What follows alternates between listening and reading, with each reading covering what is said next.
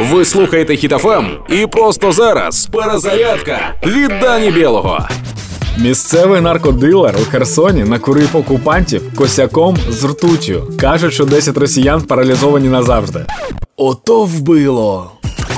Можливо, то самі ті бойові наркотики, про які кажуть на російських телеканалах. Ви спитаєте, невже наркоділер не боявся, що сам стане жертвою свого ж продукту? Ні, бо враховуючи жадібність росіян, він був у безпеці. Отак росіяни приїхали ловити нацистів, а упіймали блідого. Навіть не упіймали, а хапнули.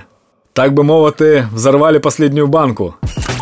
Періодично у соцмережах з'являються неймовірні історії про наш героїчний народ. Сподіваюся, що тому наркодилеру нічого не буде, і стаття за наркотики перекриється вдячністю за ліквідацію окупантів. Боремося на всіх фронтах, всіма способами. Бо ворогів в Україні в нас немає. Є тільки один ворог, якого ми успішно знищуємо. Так тримати. Слава Україні! Проект Перезарядка на Хітофем від Дані Білого. Слухайте на сайті HitFM.ua та у подкасті «Хеппі ранок» на Google Podcasts та Apple Podcasts.